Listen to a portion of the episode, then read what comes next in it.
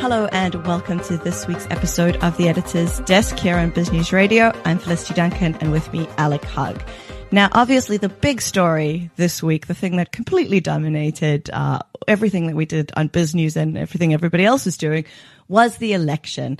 And I wanted to start off by talking about something that I, I think is very, very important. Now, obviously everybody's been discussing the, the ANC's ma- reduced mandate and all the rest of it. But one thing that really, really struck me is if you look at the number of votes, right? Looking compared to 2014, in 2014, the ANC got about 11.4 million votes. And this year they were down to 10 million. Similarly, if you look at the, the DA, they got 4 million votes in 2014. Now they're down to 3.6, right? So while the percentages have shifted, what we're really looking is about 2 million votes for the two leading parties have just evaporated. Part of that obviously is people staying home. And part of that is people switching to other parties.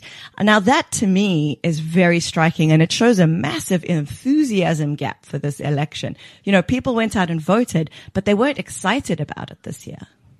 You're so right. And in fact, I was just reading this morning Gareth van Onselen, who's a excellent political analyst with the Institute for Race Relations, he said that that is the feature of this election, that the turnout was significantly lower.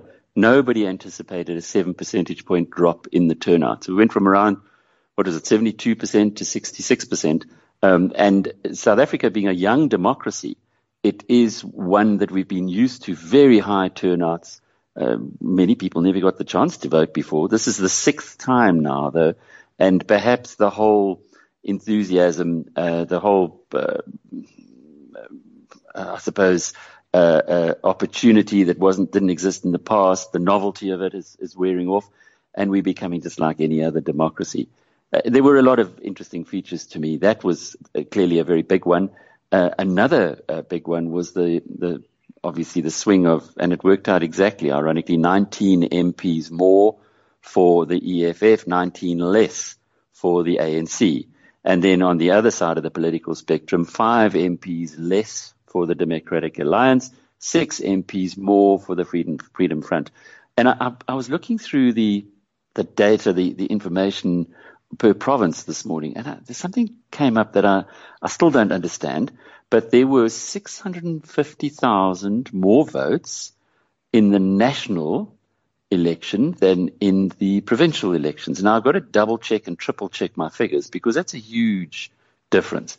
It could be partly because of special votes. It could be because of votes from overseas, but it would also suggest that a lot of people went in there and really couldn't be bothered with their, with having a provincial vote and they just wanted to vote in the national election. And there you see the reason why uh, the ANC got about, well, half a million more votes fact, I think it was 650,000 more votes at the national level than they got at the provincial levels. As I say, I, I, I wouldn't put my head on a block because I've only done, I've only double checked it, but I need to triple and quadruple check those numbers because it does seem very strange. You know, you see that in a lot of places. It makes me actually think a lot about the U.S. elections, right? Where the turnout for the presidential election, the big every four years national presidential election is high, and then the intermittent turnout for the um, House of Representatives and the Senate, which happens every two years, uh, and that off year, it's always much lower, right? And you often, often see this that um, people tend to get much more excited about national scope elections and elections that are going to affect top leadership than they do about these call them middle level mid-level rather um, elections and part of that i think is because there's so much news coverage at the national level that sometimes the provincial level gets a bit neglected. You know, I could count on one hand the number of stories that I saw talking about, you know, uh, Limpopo province provincial elections or something like that, whereas everybody was really focused on the national election. And I've seen some studies that say that sometimes the media coverage can account for that enthusiasm gap and also an information gap. People don't necessarily know the provincial level candidates the way that they know, quote unquote, the national level candidates. But it's really interesting if that's starting to happen more and more in South African politics because I think, you know, historically, uh, South African politics has been a very local affair you know, very uh, embedded in the community. And it's interesting if that is changing into this more distant kind of media driven uh, politics that you see in most uh, developed democracies.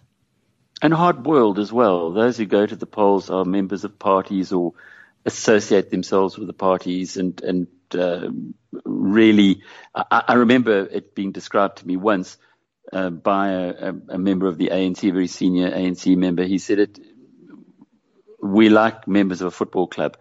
Your football club's not always doing well, but you're never going to switch to go and support another football club. So as a result, the amount of uh, votes that we get or the percentage share that we get of the votes depends on how many of our supporters actually bother to pitch up in the day.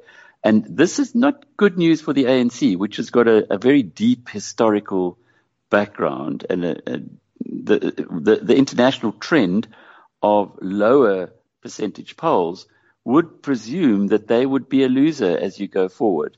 Uh, because the, I guess the lower the, the, the poll, the less of the supporters of the biggest football club are actually going to be pitching up for the game. Um, and as a consequence of that, relative to the others, and the, the more aggressive uh, um, members or, or, activist members of, of smaller parties. But what is also very interesting here was uh, the way that the EFF came a lot lower than what was widely anticipated. There was a view that the EFF would get 14% and the DA would get 23%. That was pretty much all of the polls were looking at that. ANC just below 60, uh, and the, uh, I mean, one of the polls had them at 53%, uh, and those were the, the, the, two for the opposition parties. But as it happens, both of the opposition parties scored less. Uh, it, of course, there was a, a, benefit for the Freedom Front, which also shows a little bit of hemorrhaging there by the Democratic Alliance um, where the, the Freedom Front, and it scored well right around the country, uh, looking at the different provinces, particularly well in Gauteng and in the Northwest province, but also in, in, solid throughout the country, the Freedom Front, as a percentage of, of the overall. Whereas uh, you'd get some of the other parties, like the IFP, which is it got almost all its votes in KZN and very little elsewhere in the country. So it's a it's it, it's an interesting dynamic that's now at play within South Africa uh, for so many different reasons. But I liked what the President Cyril Ramaphosa had to say uh, that we should be celebrating that it was free and fair, that it was peaceful, uh, and this in a global context is still uh, quite a good thing uh, uh, and, and quite unusual for a developing country that you don't have lots of chaos and uh, and, and antagonism and anger uh, being expressed on the day of voting. So well done to South Africans for coming out, and perhaps not in as full a force as they were uh, five years ago, but still two thirds of uh, eligible voters uh, going along and, and casting their vote is a big number.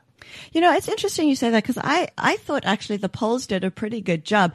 Most of the ones, at least the polls that I looked at, gave, um, you know, gave a range. So they give a confidence interval. You know, it's going to be somewhere between this and this.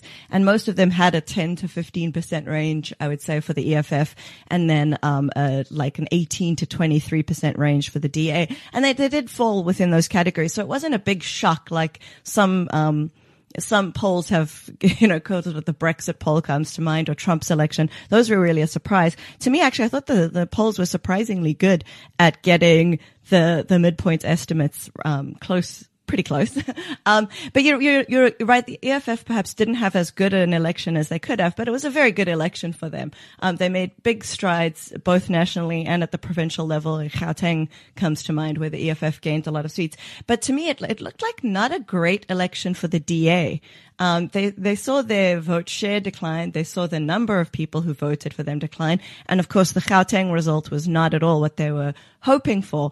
And you know, it, I, yeah, they just seem to me to be struggling a bit to to clearly define what they stand for, having looked at that, you know, where their votes fell out and, uh, people seem to have chosen to go, as you rightly point out, uh, a lot of people going with the Freedom Front, which is a much more, um, aggressive about its positions uh, as opposed to the DA, which can sometimes just be like a little bit wishy-washy. I don't know. Do, what do you think? Yeah, when you drive around, uh, certainly in Johannesburg, I didn't have the the opportunity, sadly, to to look in other parts of the country, but the DA posters were very much Project Fear driven. Uh, stop the ANC and EFF. stop the two thirds majority was the message. Uh, don't vote for Ramaphosa because then you're voting for the party, for the ANC party. It was a negative campaign rather than what really got me excited about the DA a few years ago was when I had the chance to to watch Mmusi Maimane in a event where he it was at the depths of the of the Zupta despair where he gave a message of hope. And when he gets on the stage and he talks hope, he talks positive, he talks about the future. He's a he has a he's a dynamic leader.